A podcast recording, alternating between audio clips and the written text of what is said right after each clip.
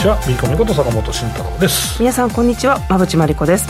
リスナーの皆さんこんにちは。番組アシスタントの新井沙織です。この時間はしゃべくりカブカブをお送りします。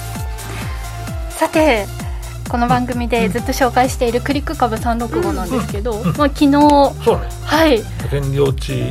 でではいえっ、と配当もらいました。配当もらった？もらいもらいました今が日の5時までだっけ？あそうですね。5時まで持っていて、あの無事にもらえたんですけれども、うん。どれ買った？どれ買った？あもちろんあのあえギリ？4時とかで買ったの？あいえいえ、えっと、もうちょっと前にうん。買っていてであのちょっと上げていたので、あのちょっと先に、うん。あの権利確定というか、配当は利利食いだ配利当食いしておいて。分をもらえるところまで来たらはいもらったってこと？はい、あの権利打ちでどうなるか分からなかったので先にちょっと利食いもしつつ思ったよりは下げていたので、ん。はい、あの利食いもしつつだったんですけど、もう一回もう一回行かなかった？もう一回行かなかった？あいや2回ぐらい行ったんですけど。で売り買い両方やったやっていておでちょっと良かったなと思ったんですけどちょっとここからまたどう抜けていいか分からなくて今朝えーっとですね、今朝また売りのポジションをちょっと取ってみたんですよ怖いから。それが今ちょっとプラスになっていて今またちょっと下げているようなのでただ買いのポジションもまだ持っているのでどう抜けたらいいか今あたふたそこはあのしてます。そうだね。えっ、と僕のコーナーではい、そうですね、はい。ただまあ利食い。できて配当ももらえたというねこの気持ちよさは味わうことができま した。まあまあまあまああのね含み損は今ありますけれども、まあ、ここからうまいこと抜けていきたいなと思いますので坂本さん教えてくださいね。引き続き。はいよろしくお願いします。さあということでまあいい思いをできた部分もあるんですけれどもちょっとこのところのこう相場のアップダウン結構振り回されてる方が先週も同じようなこと言いましたけれども。言ってるし、まあ、先週俺変えようとかここで言言ってたんだけどやっぱそれで損しちゃってる人もいるから、い意外とねあんまりなんか言えないんだけど、まあ、その話は後からゆっくりねしようかね、とりあえず配当ゲットおめでとうございますと、はい。いうことですね。ありがとうございます、さてこの番組はラジオでの放送に加え YouTube ライブでも同時配信をしています。ラジオ日経のしゃべくりカブカブの番組サイトからご覧いただけますのでぜひアクセスしてみてください。また坂本さんや馬淵さんへのご質問やメッセージなど皆さんからの YouTube へのコメントもお待ちしています。しゃべくりカブカブ番組 YouTube チャンネルへの登録も合わせてよろしくお願いします。それでは番組を進めていきましょう。この番組は岡三証券の提供ファンディーノの制作協力でお送りします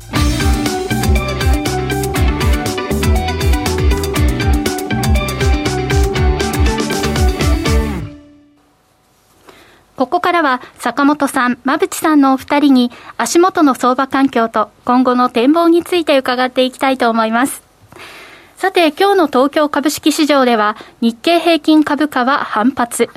前日の米国市場で直近6日間で1900ドル近い下げとなっていたニューヨークダウに押し目買いが入り、7日ぶりに反発した流れを受け、東京市場もしっかりした展開となりました。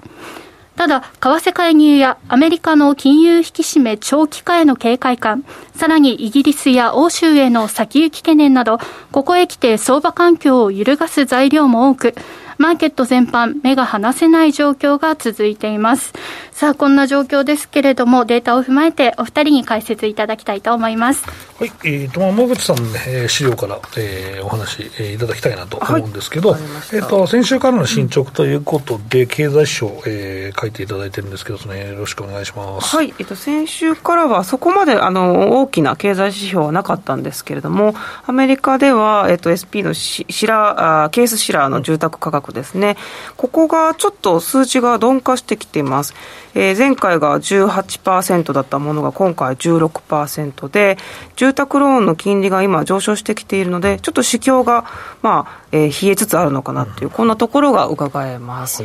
あとヨーロッパですね、ヨーロッパの PMI、非製造業のところなんですけれども、えー、50を大きく上回ってますね、48.9となってますので、うん、えー、好不況の節目である50を3か月連続で今、下回ってるというと、ちょっと心配かなと思って、うん、そうですね、まあ、ここはまあ背景として、まあ、実際、インフレが欧州もかなり、ね、進んでいる上に、まあ、利上げが始まりましたから、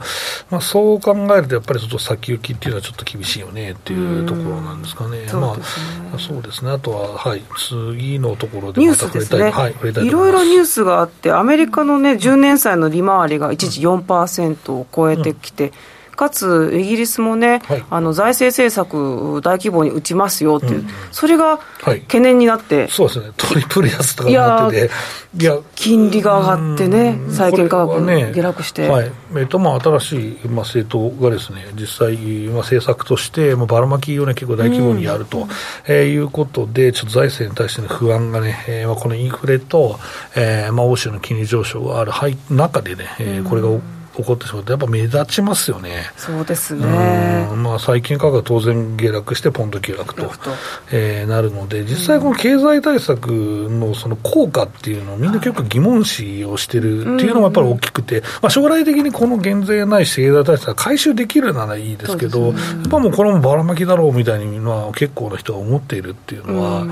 ぱり問題ですよね。うんで、まあ、一時的に長期国債の買い入れをするというね、あたふたしてるというのが。これはでも、意外意外とこれは、なんか、イギリスモデルみたいな感じで、うん、この後まあ米国とかも金利が上がったら、意外と長いところに、あの、ね、オペレーションが入りそうな気がしなくもないですけどね、いや、それ確かに、短いとかもしょうがねえが上がっても、長いとこ買い入れてくればなんとかなるわみたいな、そうするとまあ引き締め効果がなくなるとかあるんですけど、でもやっぱりこの長いところのですね、買い入れっていうのは、意外とまあ、打つ手がない中に打てる手なのかなと思って見てますけどね。ね。なのでこう、欧州初でね、うん、何か起きそうだなっていうのは、まあ、先週もね、坂本さんおっしゃってましたけど。ユーロユーロというか、もう欧州危ねえよっていう話はましていて、まあ、実際これ、どんどん出てくるんじゃない、これから。いろいろね。うん欧州は多分今後、利上げをしていくんであれば、やっぱり財政が不安な国の買い入れはしないと、まあ、やばいことになりますね、やばいことって何かっていうと、まあ、もう財政運営がもう止まってしまうというか、はい、まあ、どんどん金利がそのみんなが、まあ、当然、まあ、一応まだ破綻してない国、うん、まあ、破綻しててもそうですけど、うん、利回りがものすごいいいとこよ、よくなるとね、それ誰か買ってくれるんだけど、うん、そうすると、とんでもない利払いコストがかかってしまうので、まあ、いずれ破綻するよねっていうふうになってしまうっていうのがあるので、まあ、意外とここをね、えー、まあ懸念してますね、金利が上昇すると、そういう国が出てくると、うん、いうので、ECB の,、まあこの今後の、ね、金融の引き締めの姿勢を、まあ、変わらないと思うんだけど、えー、見ていくしかないし、まあ、毎回言ってるけど、米国ほどしっかりガイダンスを出さないのは、その先回りさせないためだと僕は思ってるので、まあ、これがやっぱり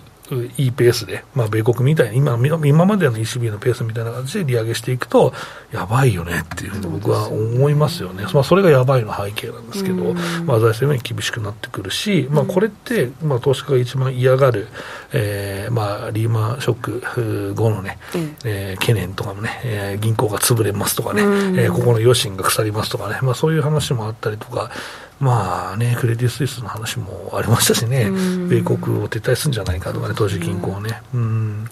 とか、なんか意外と不穏なニュースがすごい出てるんで、実は僕はここが意外とそこじゃないかなと思って見ているんですけどね、どねみんなやっぱ懸念が高まったところあれだし、まあ、あのブラックロックの噂話とかもありましたよね、ツイッター上でね。とかね。うん。これってその、あまりアメリカよりもガイダンスが少ないというふうにおっしゃってましたけれども、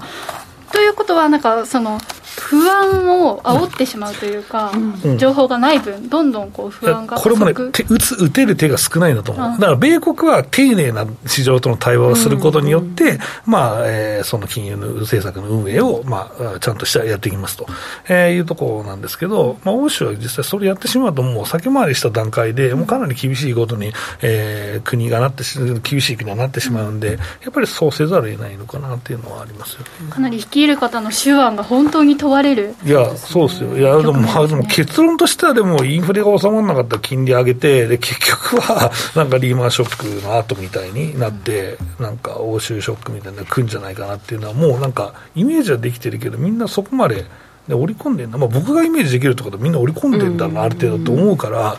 意外となんかもう悪材料って出尽くしとまではいかないけど、そう市場には織り込んであるんじゃないかなと思ってますけどね。はい、あとはノルドストリームの停止。そうですね、またね、攻撃があったのかどうかですね、ですね。ここからね、冬を迎えますのでね、エネルギー価格も心配です。そうですよね、もうなんかね、買うしかないからね、多分ね。はい。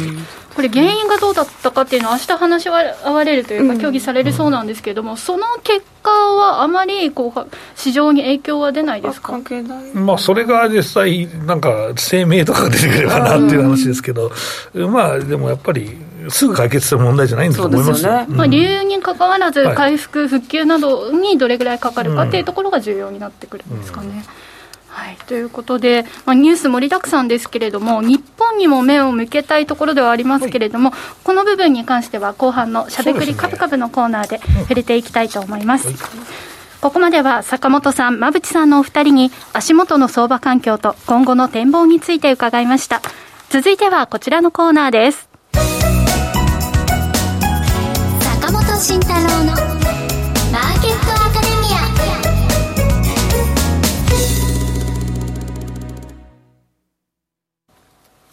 このコーナーでは投資をぐっと有利に株価指数 CFD の活用などを含めて投資のポイントについて坂本さんに教えていただきます。さてということで、はい、よろしくお願いします。はい、配当はもらいましたけど、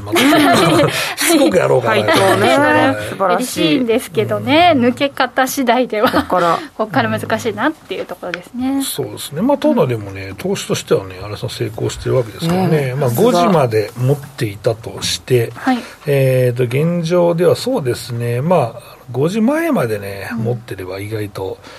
一番安いとこだったかなと思ったりするんだけど、ね。はい、新井さん、どういうトレードしたの、とりあえず。えっと、うん、多分一番、この今回の一番下げていたところの水準に近いところで、うん。その前にあまりにも怖くて、下落してたので、離してしまっていたんです、わからないから。で、えーと、今回の一番下げていたあたりで、うん、えー、入って、で、えー、途中で怖いから、えー、売りポジションもちょこちょこ持ちつつ見ていたんですけれども、うんうん、えっ、ー、と日付を変えるあの変わってしまうと、配当払わなきゃいけなくなるので、売りポジションはちょっと、ちょっと 役所まで手放し、はいですね、という感じで、ただそこまでに、えっと、利確を、あの本当、私、1枚ずつ買ってるので、2枚くらいできていたので、まあ、その分は、あのその時のマイナス分はカバーできたかなっていう感じで、なんで、まあ、一応、配当分取れ。たかなというところなんですけれども、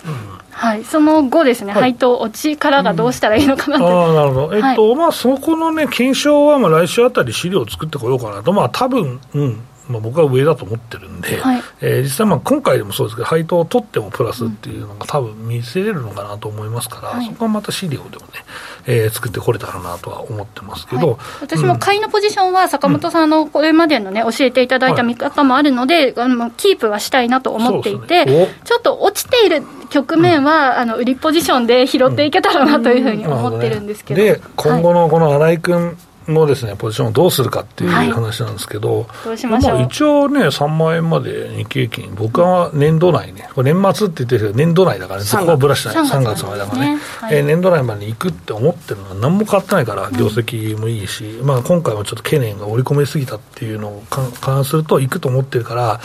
僕は原井君には、うん、まあ、俺の見通しで一緒に夢を見ないかっていうのを言いたいねっていう、遠読みなんだけどな、心こもってないんだけど、えー、心こもってなかったけど。僕、既婚者なんで、そこ心をあの、ね、込めて言っておきました。口説いてますとか言われる確かに、はい、私結構今ここお花畑みたいに夢いいよ。自分でお花畑になってたらいいんですよ、はい、勝手に夢は見ているんですけど、ね、はい。そうね。だから結局いや実はこれねいいところで買ってる可能性が非常に高いと思うから、だからロスカットの部分だけ決めるのが大事、はい、そうじゃなければちょっと落ち着くまで夢見ようぜっていうのは、ね、ただあの、前回7月くらいの安値のところ、坂本さんが買いだよって言ってたんですけど、多分あの辺から入っても皆さん結構利確していたり、この度の下落でちょっと怖くて、私みたいに手放した方も多かったと思うんですけど、そういう方でもまたもう一段入り時が今来たのかな、そう来ちゃったんだよ。だから先週買いだって言って買っちゃった人はちょっと含めず申し訳ないなっていうのは当然ここは無視はしないんだけど、でもやっぱりこの相対的にここはもう、相対的じゃないな、絶対的にに近いのかな、うん、えー、相対絶対だと絶対なのかなに話で、絶対安いってわけじゃ相対的は絶対的だったら、うん。うんまあ、絶対的に安いと思っている水準に来てると思います。で、これは背景としてやっぱりその懸念で下がってるのはあるんですけど、やっぱり日本の業績を考えますとですね、うん、えー、この水準というのはもうかなり安いと、えー、思います。はい。えー、で、えー、実際のところ、まあ今後ね、えー、っと、日本株っていうか日本企業業は情報修正は基本的に円安含めてあると思っていて、この水準が、えー、と今、えー、僕の、まあまあ、まあ集計では、プラス、えー、前年比6.7%ということなんですけど、これがね、多分うん、15%とかプラス、最低でもそこはあると思うし、で、えー、とあとは、えー、とそうですね、15%はあると思いますし、ひょっとしたら20%とかいっても、全然おかしくないと思ってるんですね。えっ、ー、と、日本の業績についての資料は、僕の、えー、YouTube を見れる方であればですね、えーと、ちょこっとしか載ってないね、ごめんね、ここ載ってない、米国社載ってない、うん。えー、なんですけど、まあえー、かなりね、えーまあ、強気、えー、今の PR で、えー、多分12倍ちょうどぐらいなんで、で日経平均で12倍から16倍のレンジで推移してしまいますよっていうのは、皆さん常識だと思うんですけど、えー、この常識の加減に今ありますと。でかつ、えーこれが、業績が情報修正を今後するとなると、えー、少しでも情報修正したら、もう11倍台なんですよと。で、仮にこれ10%に20%もし切り上がったとしたら、もう10倍台に手が届くかもしれないというような、えー、水準なんですね、これはさすがに修正されるでしょうと、うん、でこの状況っていうのは、まあ、その基礎、前回、えー、このこの水準がついた時っていうのは、えー、業績プラス2%ぐらいだったので、でここからもう5%ぐらい情報修正した後なので、いかに日本株がです、ね、安いかというのが分かると思うし、この業績っていうのは少なくとも、えー、円安はまあ続く見通しであるならば、皆さん、僕は続くと思ってますけど、うん、1、2年はね。だからそうすると来期もほぼ確定するんじゃないかなと、確定という言い方は来期もほぼ同じような最低の業績期待できるんじゃないかと。なると、すがに安いよねと思うし、来期が増益っていう見通しができたら PR が跳ね上がっていくわけだから、そうすると、もう3万ってさすがに規定路線じゃないっていうのが見通しですね。うん、で、まあ、セクターの方も、えっ、ー、と、まあ、僕の資料で言いますと、えっ、ー、と、7ページかな。あまあ、セクター予想で、まあ、えー、自動車メーカーとかでかなり挽回せず含めて良さそうだなというのもイメージできますし、えー、電気選別もね、えー、19は中国ロックダウンあってあの状況ですから、まあ、かなりいいよねと、えー、いうふうに考えるとですね、まあ、えー、業績がいきなり崩れるっていうことは考えにくいかなと思っていると、うん、えー、いうことですね。うん。まあ3枚行くわけないって書かれてますけど、まあコメントとかもね。うん、うん、でも、今までの僕の、まあ、考え方からすると、えー、需給、需給を含めずともね、業績だけでも、えー、いくんじゃないかと思ってるし、まあ、11倍であればずっといくっていうのは考えづらいね、さすがに。うん。だし、まあ、ちょっと雰囲気が良くなれば、スルッと上がる可能性も。で、新井君に言いたいのは、まあ、年内に、もしいいところがあれば、一回リグってもいいかもね、と思う。はい、だからこの前の、だから2万、9000円とか台あったら、まあ、うん、リグえばいいし、うん、だし、2万8000円台でも大儲けなわけじゃないですか。うん、だそれはまあ、少なくとも次の決算では手が届くんじゃないかなと思ってますけどね。うん、まあ、まあ、情報修正また起こると思う。で、そこの指揮席は、まず、米国の決算と思っていて、えっ、と、これ8ページなんですけど、これ更新してきました。うん。で、えー、っと、ここのですね、えー、3級の決算の業績予想、えー、っと、これもう、もう、えー、っと、30日で、えー、米国3級が終わって、決算発表が大体10月の半ばぐらいからね、始まりますけど、えー、これまたね、業績予想が低下しました。えー、9月23日現在なんですけど、えー、前回16日現在は3.5%の、まあ、増益というふうに、まあ、前年同期になってたんですけど、うん、えー、これがさらに、えー、まあ、下がりましたね。うん。で、これは、えー、6月30日からだとものすごい下がってるです、うん、9.8%だったのが3.2%になっていると、でこれはまあ、実はいい加減ね、えー、この金利上昇とインフレが、まあ、企業業績に、まあ、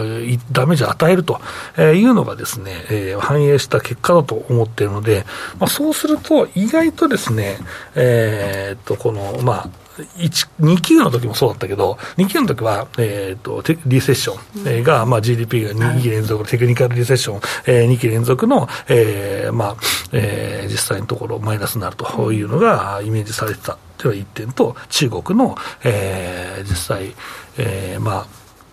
ロックダウンですね、まあ、これが影響を与えるんじゃないかということで、急激に業績予想が低下して、終わっているのがめちゃめちゃ良かったという話なんですけど、まあ、ハードルが下がった分、実は意外とね、超えれるんじゃないかなと思ってるんですよ。でこれ、相当もう予想下がってますから、実際良かったねっていうふうになる、まあ、この予想下がるのと同時に、え株価を織り込んでますからね、うん、でそう考えると、意外とこれね、え米国の業績って、うん、ハードルを超え続けたらいいんじゃないっていうふうなようになってきてね、えー、なんていうのかな、まあ、自信がね、ある程度つくんじゃないかなと思います。で日本もやっぱいいよねってなるのは、もうこれは、えー、変わらないと思いますので。うんえー、で、まあ、その米国の背景はね、やっぱ雇用が強いし、消費もまあある程度強いし、インフレあるものと。ね、ということは、マクロとミクロを分けて考えなきゃいけない、うん、業績はいいはずなんですよ。うんで、米国もそうすると意外ともう水準も買いやすいし、一応今期も7点、もう落ちたもののね、7.7%の増益だし、来期は8.1%予想っていうのはほぼ変わってないわけだから、まあ、そう考えると、まあ、ちょっとみんな弱気になりすぎてるんじゃないかなと思って、うん、特にね、昨日とか、えー、まあ、権利落ち前のちょっと、まあ、複雑な売買とかね、えー、まあ、投げな売らなきゃいけない人とか特殊よりもあったかもしれないけど、いや、これ安すぎるよね、とは思ったと。えー、ただ、まあ、不安要素はたくさんあるよ。で、もう、ね、今日だってオープンして、ものすごい欧州下がってたりするから、うん、えー、本当大丈夫みたいな、実は新井君ってもうちょっとでも売っといた方がいいんじゃねえかっていうふうに心配してる人もいるかもしれないないけど、まあ、あとはそのロスカットの場所だよね、これをどこにするか、だから今年の安値だったら2万4500円かみたいな、えー、のとか、まあ、決めておくっていうのは大事かなとは思いますけどね。これ日米ともに業績はいいじゃないですか、ずっと。なので、まあ、安値があったら積極的に、あの昨日ツイッターとかでも、その買い増しっていうワードがトレンド入りしてたりとかあったんですけども、それって、ちょっと怖い気も半分するするんですけど、うん、やっちゃってもいいものなんですかね？まあでも、ツイッターの場合は何何を買いますか？分かんないけどな、アメリカか、めちゃめちゃやられるダブルスコープ買いますか？みたいなかもしれないじゃん、とりあえず。まあ、個別はそれ以外にも損してる面があるかもしれないけど、ね、うん、まあ一つの例としてね、出したんだけど。はい、CFD の場合は、どうなんでしょう？いや、いいんじゃない、買いまし。て、うん、いや僕の予想としては、まあ、先週買いだった方、ちょっと損してるかもしれないけど、僕は買い増しでいいと思ってますけどね、うん、長い目線で見れば、まだ業績で、まあ、安心感を持って、変わらずいいっていうことですね。そうですね、はい。雇用の数字とか、い、ろんな指標が出てきたら、それをまず確認して、崩れてないってことなんていうこと、まあでも実際もう、マクロ面のその悪い予想っていうのがかなり織り込んでるんじゃないかなと思いますよ、うん、まあえー、実際ね、米国の金利も上昇してますからね。ううん。まあ、それを織り込んで、この状況だったら、水準だったら、まあ、長期化はすると思うからね、その懸念がやっぱり乗っかっちゃってるっていうところなので、まあ、欧州の激しいちょっとなんかね、うん、バッドニュース出てこない限りは、意外ともう、うん、落ち着いてもいい水準にあるんじゃないかなと思ってますけどね、ただ、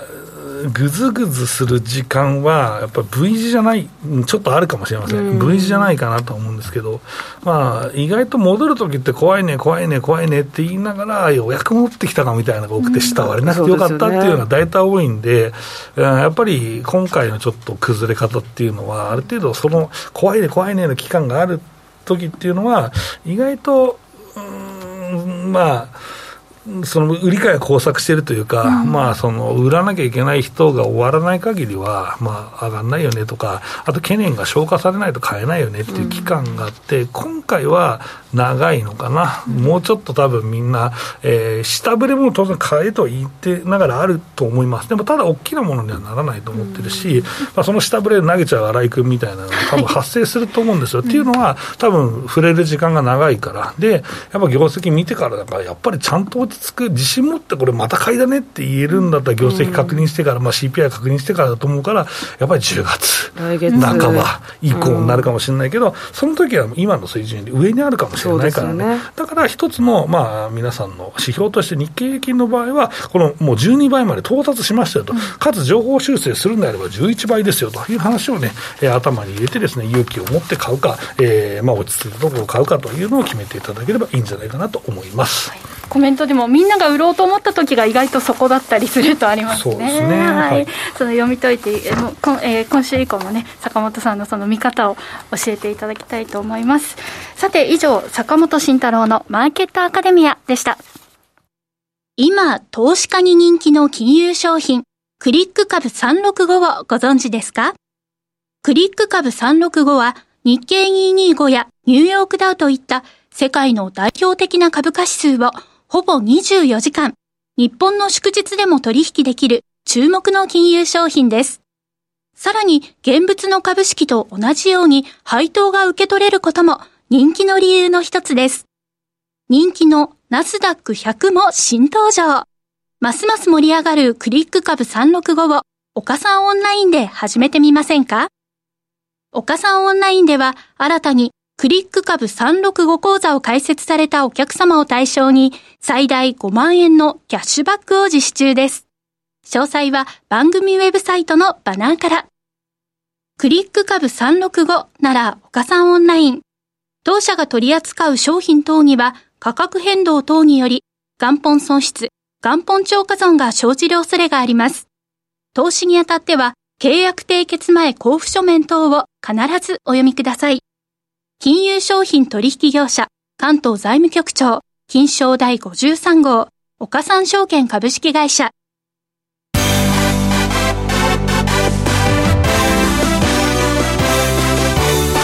馬淵真理子の10分で教えて、ベンチャー社長。このコーナーでは、これからの日本で活躍を期待される起業家、ベンチャー企業の社長に焦点を当てていきます。これからの成長企業のキーワードが分かれば、投資の視点としてもきっと役立つはずです。今日は株式投資型クラウドファンディング最大手のファンディーノで紹介しているベンチャー企業、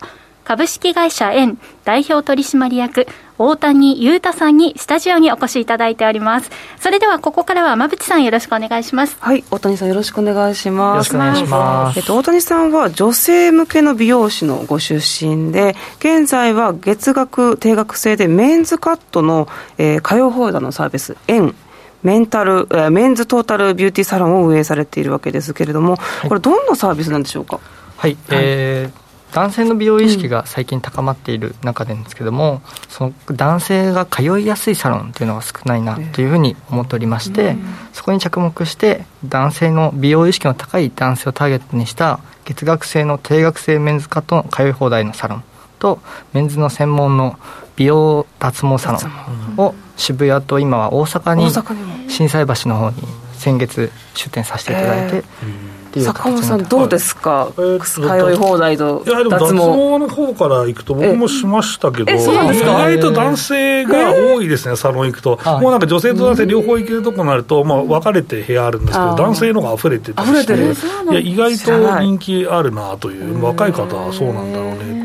思うし、意外とそう看護師さんが施術医療だとするけど、うん、その施術するのも男性の看護師さんがちゃんといたりとかして、ね、意外と、はい。まあ、そんなのが回ったりして、意外と盛り上がってるな、業界はと思ったりして、カットの方は逆に結構面白いなと思うんですけど、男性のカットって意外となんか期間とかも多分結構長い人とかもいたりとか、無頓着な人もいたりとか、あとはなんだろう、あんまりコストかけたくないねっていう人がいたりするんですけど、当社の特徴みたいなのがあれば教えていただけたらと思います。はい、本当にその通りで男性がこうどんどん無頓着になっていっちゃうっていうのがあるんですけども、円の場合では月額6600円から、あの月に何回でも通えるように、えー、メンズのカットを提供しております、えー、はい。足の運びやすい立地だったりとかも、あとは利用しやすいオペレーションで、えー、高いクオリティを、えー、サービスを提供しております、この足を運びやすいっていうのはやっぱり駅地下とかそういうことになるんですか、ね、渋谷だったりとか、うん。うん、まあ、あとは大阪では心斎橋を、えー、店舗出してるんですけどもっぱり忙しいこうビジネスマンの方がターゲットでいらっしゃるので、ええ。できるだけこうじ仕事のルーティンの中で通えるようなええ場所っていうところで展開をさせていただいてます、意外とあれですよね、その女性もそうですけど、まあ、ショートの人の方がメンテが必要じゃないですか、だから男性も髪短いから、本当は女性よりメンテが必要なんじゃないかと僕は思うんですよね。そうなんですよ、で、通い放題だったらいいですね。いいですよね、はい。で予約のシステムにもちょっと工夫があるそうですよね、はい、そうですね、えー、と独自であの専門のシステムを使っているので、作ら作られてるんはい。です、ね、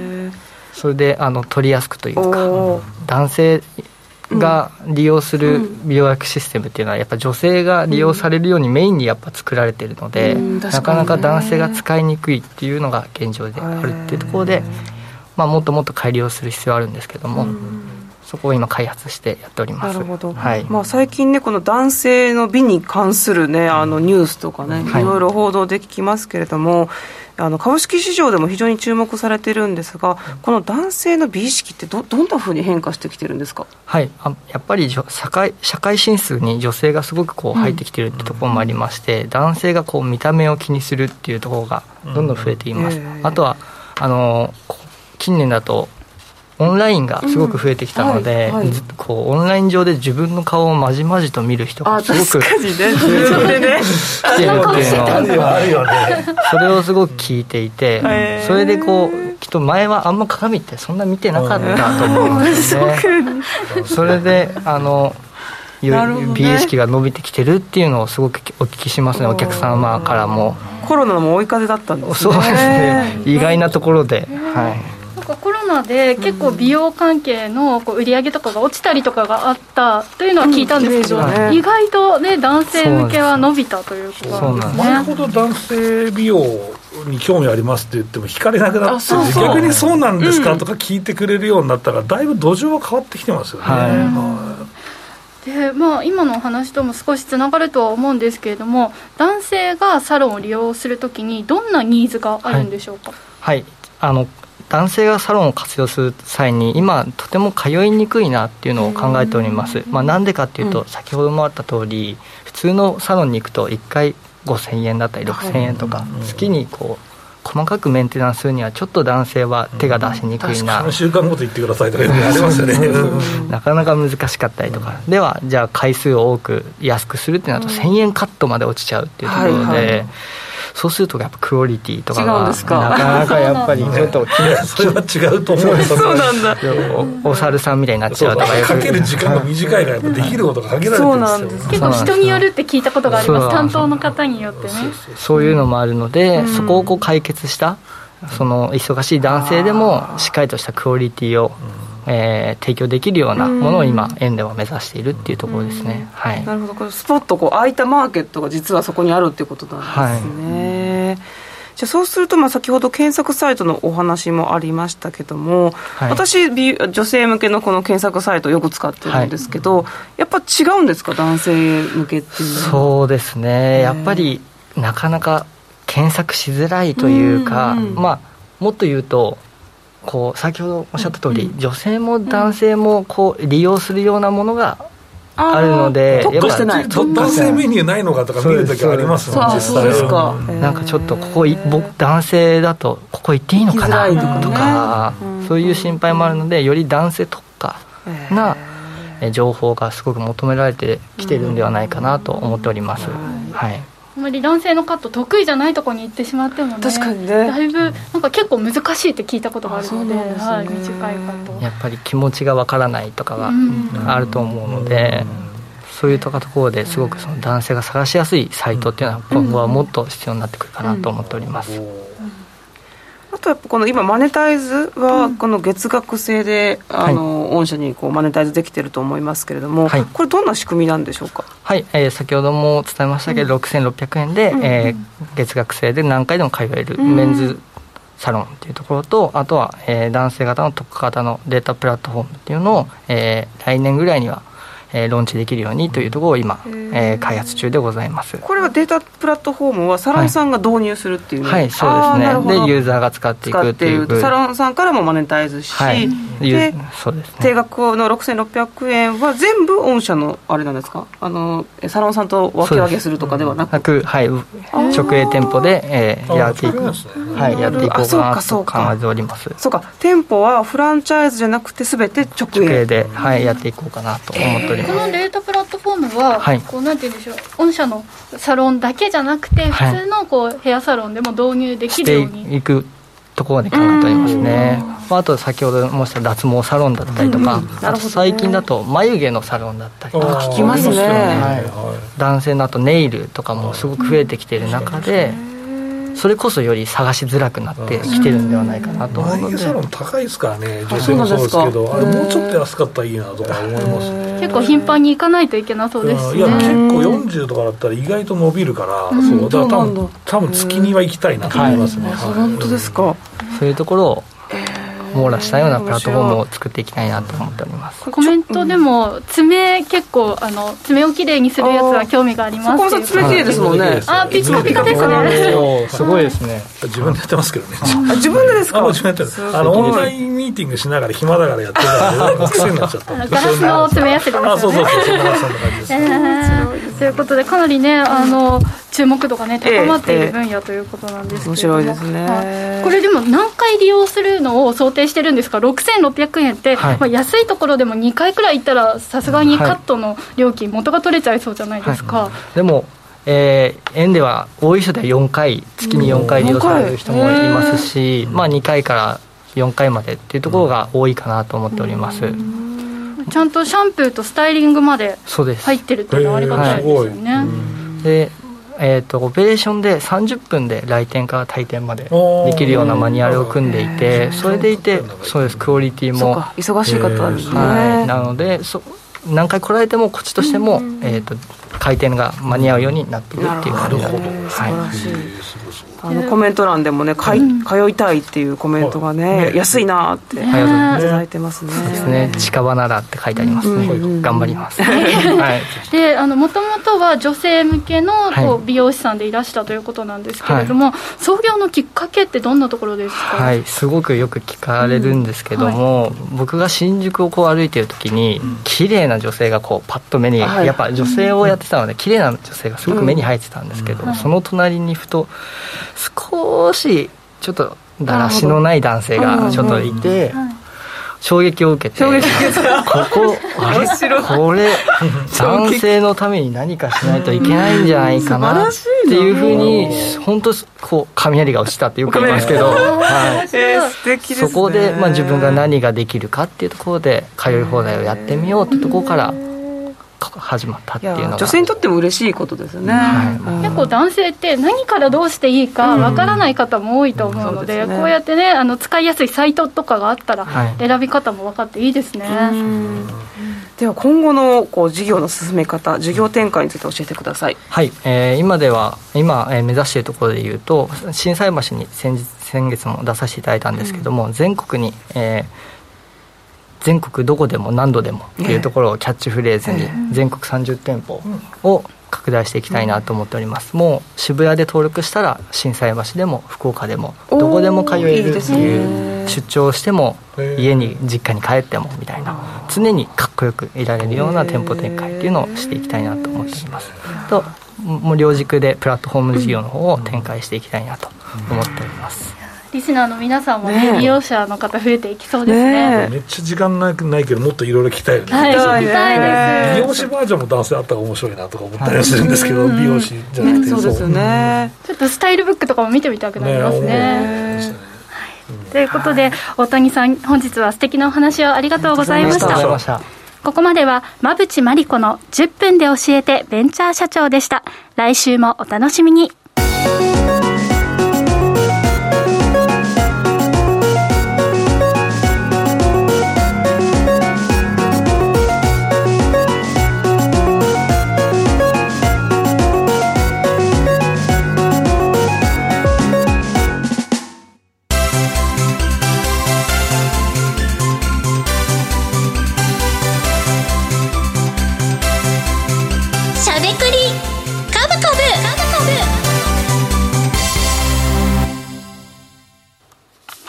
ここからは坂本さん、馬淵さんのお二人が株式投資の肝となる注目セクターや注目銘柄について喋りまくる、しゃべくり株株のコーナーです。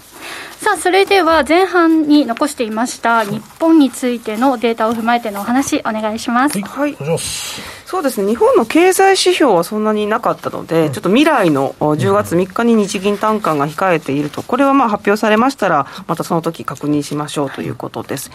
で国内の経済ニュースに関しては、まあ、為替介入の規模感が、ね、出てましたね、1回3兆円規模という、かなりね、大きな規模を投入したのかなというふうに言われてますね。あとはいろいろ、まあ、あの長期的なお話ですけれども、まあ、人的資本の開示を義務付けるって、これ、ずっと話題にはなってまし難しそうですけどね。うん、このあたりもね、なんか IR に関わってくるようなニュースも出てました。そして日本の国内の、まあ、20年債の利回り、長期の金利が少し金利が上がってん上がってきてる、これはもう抑えられないというかね、うん。まあ、買い入れ額を増やせばいつか落ちるんだろうけど、意外とでも、まあ、まあ、しょうがないよね、そうまあですよね20年後にはさすがに金利は上がってんだろうっていう人がまあいるのはおかしくないよね、諸外国が高いから。なので、まあ少しずつね、長期の金利は今、あのアメリカ、あ海外の金利上昇の波及の影響を受けて上がってきているということを一応確認しています。これでも影響を受けるとこって、20年でお金借りるとこって、多分行？いや、えー鉄道とか鉄道？さ、そういう、あと不動産とか、そういうとこしかあ借り今日鉄道れないからめっちゃ上がっ。てましたけど、あれはインバウンドですよね。そうそう、だからそういうところがき厳しくなるぐらいですよ、あー。でそんなに流通量もないので、そっかそっか。だからまあまあ、うん問題ではあるけど、うん。うん、あの自分は10年うんかなと思います、おそこ、オペレーション入りますから、大丈夫だと思うんですけど、そういうことですよね、10年がもし上がるようなことがあると、はいはい、いやいや、20年はね、めちゃめちゃ問題です。そういうことですね。はい、これがなんか仮に足元がゼロでも2%とかになると、相当厳しいですよ。これだってもう、リーマンショック前の水準より全然高いですからね。もうもし2%になればね。うん。日本経済に影響が出てくる、出る出る。不動産も含めて、ね、不動産出るし、地方自治体も、だから、60年で借りるのは10年に分けて借りてたりするから、はいはめっちゃ厳しいし、いあとは、住宅ローン金利がめちゃめちゃ上がりますよね、多分。うんそうですよね。うんあとは、えっと、フラットで借りてる人とかも、そこが25基準になるから、2%プラス、プラス1%とかで3%とか、3.5%とかなんじゃない、住宅ローン金利が、もう怖い世界だねっていう、そうですね。だから着目はしていきたいですね。ここはちょっと引き続き追っておきましょう、はい。あと東証のリート指数が3日続落と、でここは特にリートのオフィスとか物流施設のところが下落していて、はい。一方でホテルとかこのインバウンド系は、うん。まあ、買いが入るんじゃないかというところで私このリート指数の、うん。指数買えるのでうん。買いました、お はいーおー、指数の ETF、うん。ああえっ、と、今、利回りがね、3.7、これ意外と上がってんだよね、これね。ね。あの、3点、この前6ぐらいでうろうろしたんですけど、うん。で、確か3%前半ぐらいまで一番その米国金利が低い時は下がってるんで、水準としては意外といいとこ来てるかなと結構ね来たなと思って、まあ、ちなみに前のリートショックの時、2000年、2020年のリートショックの時は8%まで行きましたけどね。これこれがね。はい。だからリート指数で見る時もあるんですけど、僕は利回りでよく見てます。利回りで見るんですね、はい。うんああはそうかそうか、い。うんでまあ個別もね今物色始めてて、はいはい。いいなとか、うん商業施設いいなとか、まあ、いろいろ見てますけど、まあまあ、ちょっと、はいはいあの指数が一番買いやすいんで、ねちょっと手を入れました。うん物流施設はもう上がりすぎなんです。そうなんですよはい。もうねこれすごいパフォーマンス良かったですからね。うんもう終わっちゃった感じです賃料が上がり続けてるっていうのははっきり言って聞いたことないですね、リートの世界の中でね、みたいな。ずーっと上がったんですから、賃料が。うんまだちょっとダメージがありそうなインバウンド系、ホテルとかですね。ですかね、っていう感じですかね。はい、というところで、はい、日本の話はこの辺りで。すねはい。はまあリート指数ですが、今日は4日ぶりに反発して、えー、18.13ポイント上げて、1934.92ポイントだったとのことです。はい、えー、とそうね、コメントでもあれだね、あの金利、リートってまあ大体50%ぐらい借り入れてるところあるから、マックスでね、まあ、それは金利払い費が増加しますよねっていうところもありますね、確かに。うん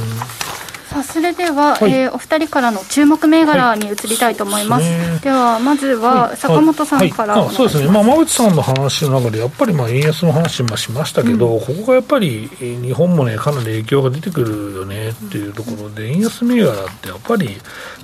生活が苦しいのは円安銘柄買って防衛するべきだろうって僕は思ってるんだけど、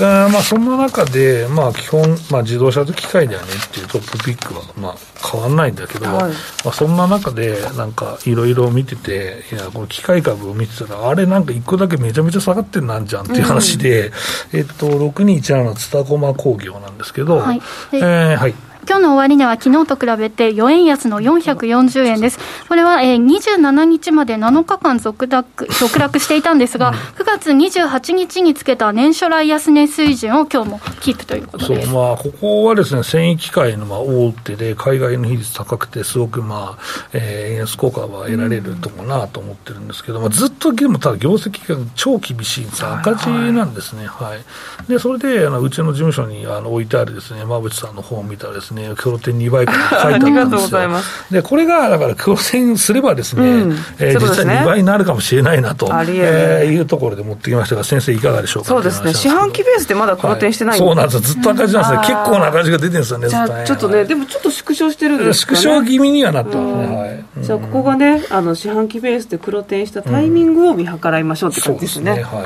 ありがとうございます。素晴らしい。いやいやいや。一応ね、まあ、今期の下期は黒上層とかになったりもするんですけど、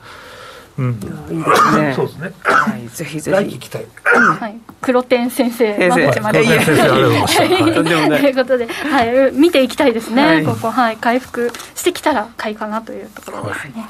はい、ということで坂本さんからは円安恩恵銘柄機械株上げていただきました。それでは馬淵さんお願いします。はい私は森戸という会社でこちらは金属ホックとか、うん、服にいろいろついてるあの金具とか、あと自動車にのなんかネットとか、うん、えー、あとはそうですね新幹線のネット、うん、あのあそうね。そう網だ網網網。あのなんかさ雑誌とかさ携帯とか入れる前の席にある網を、森戸さんなんですよね。確かに金属。そう。でここはグローバルニッチトップ企業で、うん、あのまあ、ユニクロとか無印とかザラギャップとかそんなところに、まあ、あの金具を納品してます。でここが、まあ、意外とまあそれだけじゃなくて、えーと、医療系の服とか作業服とかも手がけているので、まあ、業績があの増収増益の見込みなんですよね、なので、えー、そうですね業績がよくグローバルニッチトップかつ景気に左右されにくいような、まあ、環境を意識した部品も今作っているというので利回りもいいし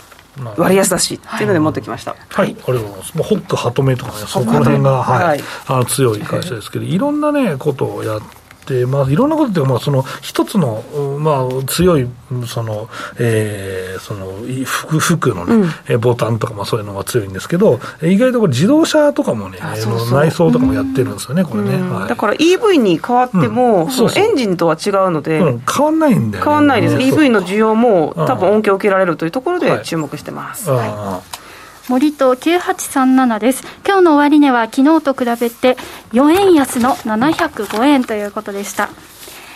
さて、以上か、しゃべくりカブカブでした。時刻は午後5時17分を回っています。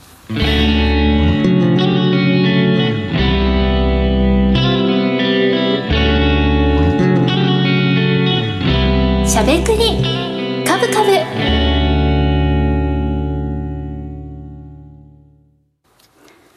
この番組は、岡三証券の提供、ファンディーノの制作協力でお送りしました。株式、FX をはじめ、不動産、クラウドファンディングなど、投資商品はすべて元本が保証されるものではなく、リスクを伴うものです。投資の最終決定は、ご自身の判断で行ってください。さて、ということで、今週もあっという間にお別れの時間が近づいてまいりました。この番組では、リスナーの皆さんからの質問やコメントをお待ちしております。さて、この後の YouTube タイムでね、少しまたコメントなど触れていきたいなと思います。引き続きコメントどしどしお待ちしております。さあ季節の変わり目何を着たらいいか難しいですけれども、そうですねガラッとこの3人のね、衣装が変わるタイミングがあるんでしょうね。ニットを着るような時がね、はい、あるんでしょうね。いきなり冬になるパターン多いけどね。はい楽しみにしていてください、しゃべくりカブカブラジオの前の皆さんとはそろそろお別れのお時間です。また来週お耳にかかりましょう。この後は YouTube ライブでの延長配信です。引き続きお楽しみください。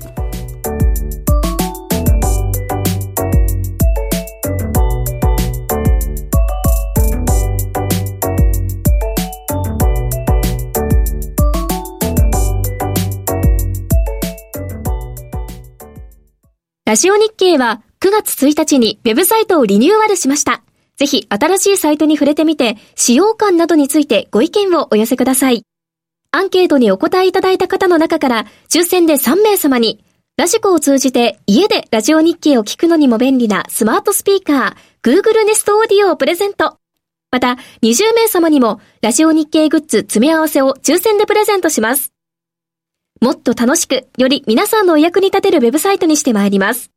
アンケートの回答やキャンペーンの詳細は、ラジオ日経トップページのキャンペーン告知リンクから、締め切りは10月11日火曜日です。第1第2金曜午後5時10分から放送中のビタミンラジオについて放送時間変更のお知らせです10月から本放送時間をこれまでより10分繰り下げ第1第2金曜午後5時20分から5時40分の放送となります。ビタミンラジオお楽しみに。